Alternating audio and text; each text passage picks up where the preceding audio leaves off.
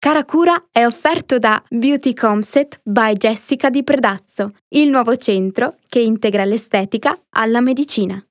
Radio FM presenta Cara Cura. Cara Cura. Come, quando e perché dedicarsi le giuste attenzioni. Cara Cura, cara Cura, cara Cura. Buongiorno, sono Elena Zanoni e sono una logopedista. Nella puntata di oggi parleremo di bambini molto piccoli. Vi siete mai chiesti fino a che età è bene che il bambino faccia uso del ciuccio e del biberon? In questo spazio cercheremo di approfondire proprio questo tema. Facciamo un passo indietro. Il bambino, ancora prima della nascita, dalla tredicesima settimana di vita intrauterina, compie dei piccoli atti deglutitori del liquido amniotico, facendo scivolare la lingua attraverso le piccole arcate in formazione. Poco a poco il bambino diventa più grande e a volte porta anche il pollice alla bocca ancora nella pancia della mamma, allenando ancora di più questo meccanismo. Quando il piccolo nasce, prende il latte dal capezzolo materno, mettendo in atto quello che ha fisiologicamente imparato prima, la suzione. La lingua occupa gran parte del cavo orale, compie dei movimenti orizzontali e la mandibola lo accompagna attivamente sostenendola. Le labbra avvolgono il capezzolo iniziando una piccola palestra per la muscolatura del volto e della bocca. Questa palestra è fondamentale per lo sviluppo armonico del terzo inferiore del viso e successivamente anche del linguaggio. Verso i 5-6 mesi il bambino è fisiologicamente pronto per variare la sua alimentazione. La bocca cresce, la lingua in proporzione rimane più piccola, riesce quindi a muoversi in diverse direzioni. È infatti il momento in cui il bambino muove i suoi primi goffi tentativi di parlottare la lallazione, sperimentando i primi mom- movimenti articolatori del linguaggio. A questo punto è anche possibile introdurre la tazza, anche se il liquido verrà perso ai lati per qualche tempo. Progressivamente i suoni prodotti si arricchiscono ed affinano parallelamente ai primi morsetti di solido, il grissino, la mela nella retina, il biscotto. Pensateci, la palestra sta funzionando, il bambino arriva alle prime parole quando la mandibola ha avuto modo di stabilizzarsi masticando e assumendo il liquido pian piano dal bicchierino. Poco a poco evolve e si modifica anche la deglutizione e la posizione della lingua a riposo se saltiamo avanti di qualche anno ed andiamo a osservare la bocca di un bambino più grande, ad esempio sui 6-7 anni, che ha impiegato poco o non ha mai impiegato il biberon o il ciuccio, in assenza ovviamente di patologie legate alla respirazione, tonsille adenoidi eccetera che rovinano questi passaggi ed è molto importante farci caso, vediamo che la muscolatura è equilibrata, le labbra sono chiuse, la lingua è posizionata al palato. La deglutizione viene messa in atto con la lingua appoggiata al palato che lo massaggia progressivamente e contribuisce all'espansione in modo da far posto ai denti permanenti, sostituendo quindi quello che è il ruolo eh, dell'apparecchio quando questo non avviene. Ma con il biberon cosa cambia? Il biberon è uno strumento, dobbiamo dirlo, importantissimo, eccezionale, inventato per aiutare le mamme ad alimentare i bambini in condizioni di difficoltà, quando la mamma non può allattare per molte motivazioni, in caso di traumi neonatali o semplicemente perché la mamma a volte non può essere disponibile.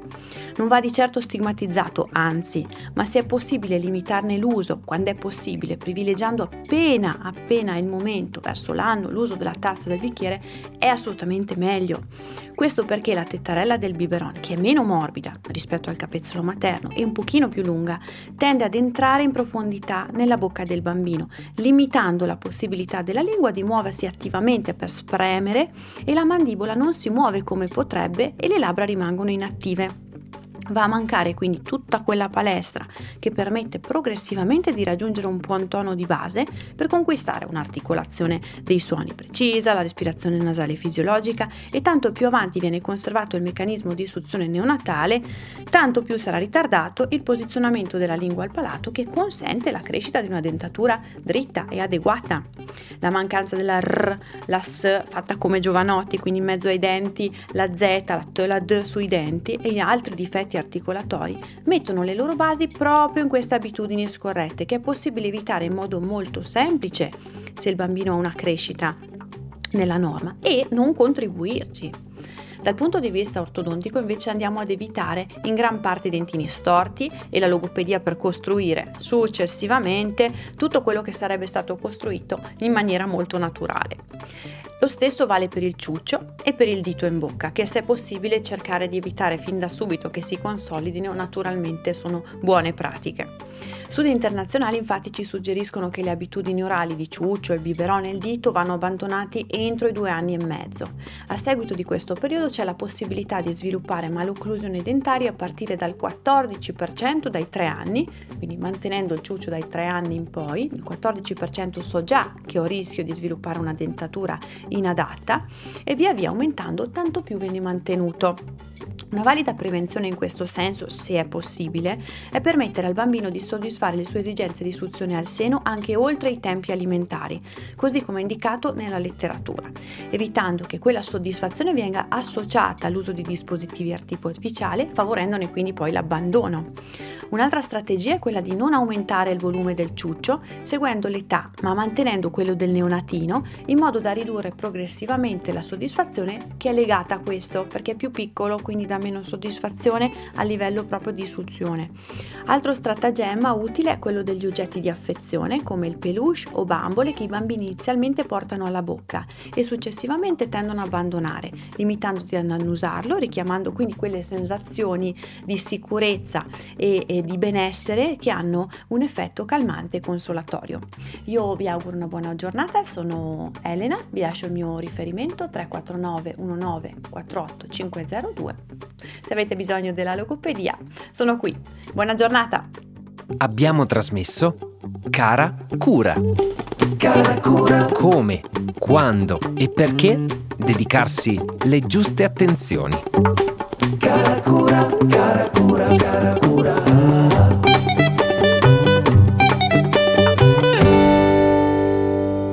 Cara Cura è stato offerto da Beauty Comset by Jessica di Predazzo, il nuovo centro che integra l'estetica alla medicina.